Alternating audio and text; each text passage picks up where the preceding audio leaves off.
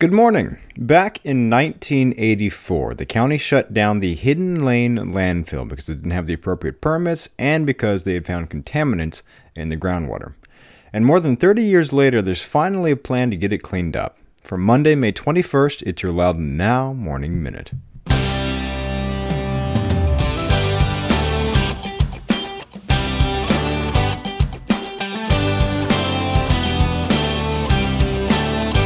You and thousands of other people listen to the Morning Minute every day. It's trusted, it's personal, and you take it with you wherever you go. So if you've got a business, why not advertise on the Morning Minute and reach the thousands of people listening right alongside you wherever they are? Get in touch at loudounnow.com slash advertise or email us at sales at loudounnow.com. That's loudounnow.com slash advertise or sales at loudounnow.com.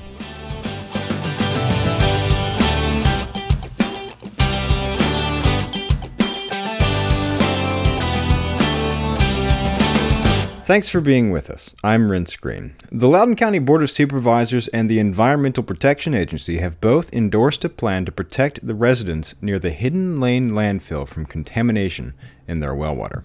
Loudoun and the EPA both favor a plan that will extend public water supply lines to that neighborhood.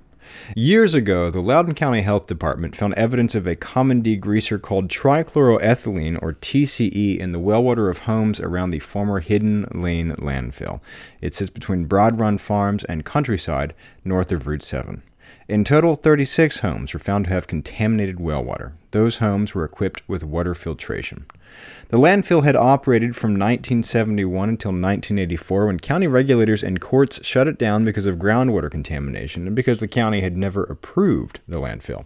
And last week, the County Board of Supervisors voted unanimously to endorse a plan recommended by the EPA to extend public water service to those homes at an estimated cost of $6.7 million and to put in place rules against drawing groundwater there in the future. The EPA was evaluating a few different options for dealing with the site and found that one was, quote, implementable, offers a high degree of public protectiveness, is the most effective and permanent alternative, is preferred by the state, and is believed to be preferred by a majority of impacted residents as well as local officials, end quote. Even though it closed more than 30 years ago, the landfill has a rocky history even up to now. When it was opened, the county government challenged the landfill's owners, Philip Smith and Albert Moran, in court many times. Large fires also erupted at the landfill more than once. In 1989, swirling concerns about the landfill's contamination of groundwater were confirmed when TCE was found above safe levels in the well water at homes in Broad Run Farms. In 2008, a 150 acre area, including the landfill site, was added to EPA's Superfund list of the nation's most contaminated sites. But despite that, not much changed at Hidden Lane until recently. Last May, an agreement was made in federal court for the landowners to help pay for the cost of the cleanup. The landfill's original owners had since died, Moran in 1987 and Smith in 2008. In both cases, their heirs would not accept responsibility for the landfill until the claims against it were settled and its ownership remained uncertain. In 2012, the Philip Smith estate and the Smith Trust settled with the EPA, making a cash payment to avoid being sued or paying any further costs. In 2015, the estate of Sarah Moran, which is Albert Moran's widow, and Moran's beneficiaries formed Persimmon Lane, a limited liability company which owns the property. The United States Attorney's Office looked into the finances of Persimmon Lane and of Moran's estate and found they didn't have the money to pay for the cleanup. So Persimmon Lane reached a settlement with the EPA to help pay for cleaning up the site. Persimmon Lane must try to make money from selling the property for development or from wetlands mitigation credits. It must then pay a portion of the proceeds to the EPA and Virginia to cover cleanup costs. The state and federal government will pay for the cost of cleanup and be reimbursed based on the cost of the land. The comment period on this plan is still open. If you have something to tell the EPA about it, you can see a link to the full plan and where to submit your comments and the story on our website. So go to loudounnow.com slash morning minute to check out the whole story.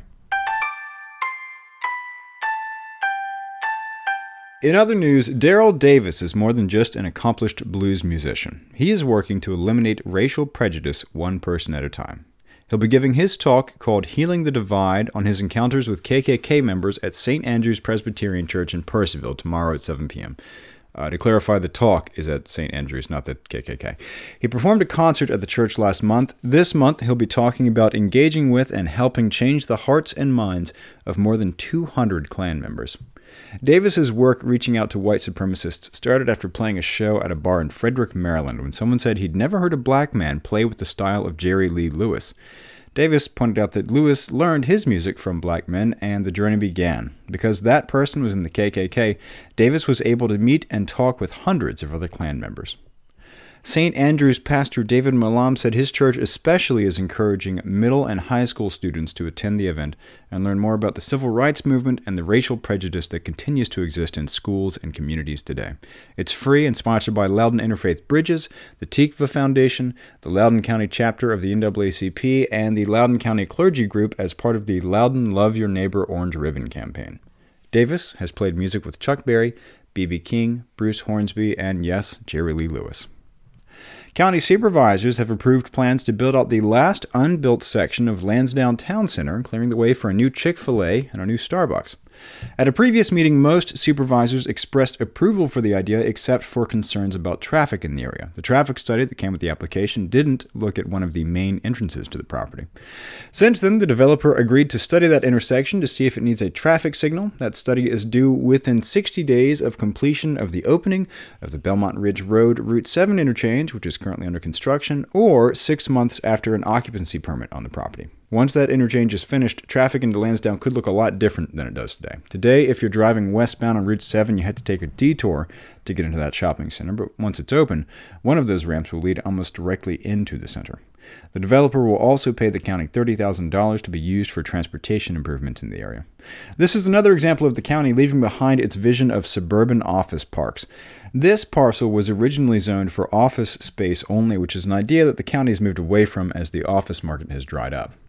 The new plans include two drive through restaurants, which the owners have said would be a new Chick fil A and a Starbucks relocating from elsewhere in the town center. The applicant has agreed not to build many storage warehouses or data centers, which would otherwise be allowed under the new zoning. According to a report by county planners, all of the Lansdowne Town Center's approved number of homes and 97% of its retail area have already been built. And two men from Texas have been charged in a robbery in April at the Croson's Deli and Market along Route 50, where a large sum of money was taken from a Croson's employee who had just returned to work from a run to the bank. According to the Loudoun County Sheriff's Office, the robbery was similar to thefts plaguing the Houston, Texas area, and which has become known as bank jugging. Suspects stake out bank parking lots and watch for customers who leave with large sums of money. The suspects then try to steal the money from the victim's vehicle when it's left unattended, or they engage in a strong arm robbery. In this case, the Croson's employee had come from a bank in Annandale before he was assaulted and robbed in the store's parking lot. During the investigation, detectives learned the suspect had traveled from Houston to the D.C. area just before the robbery and headed back to Texas shortly afterward. Rodney T. Wilson, 39 years old, and Roderick J. Glenn, 38, of Houston, have been charged. Both are being held in Texas. Wilson is awaiting extradition to Virginia. Glenn is being held on charges, other charges, in Texas. Get the full story on all these stories over at loudounnow.com. On the Get Out Loudoun calendar, the Loudoun Quartet is performing the last concert of a series celebrating the 10th anniversary of the Franklin Park Arts Center in Purcellville this Wednesday. Tickets are 10 bucks a person, so stop by to hear some jazz and classical music at 8 p.m. Get the details on tickets for this event and check out the rest of the event's calendar at getoutloudoun.com. And if you like the Morning Minute, swing by the Loudoun Now office and drop us off some chicken and coffee to tell your friends and subscribe wherever you get your podcasts. It'll be waiting for you there every morning. Okay, have a great day.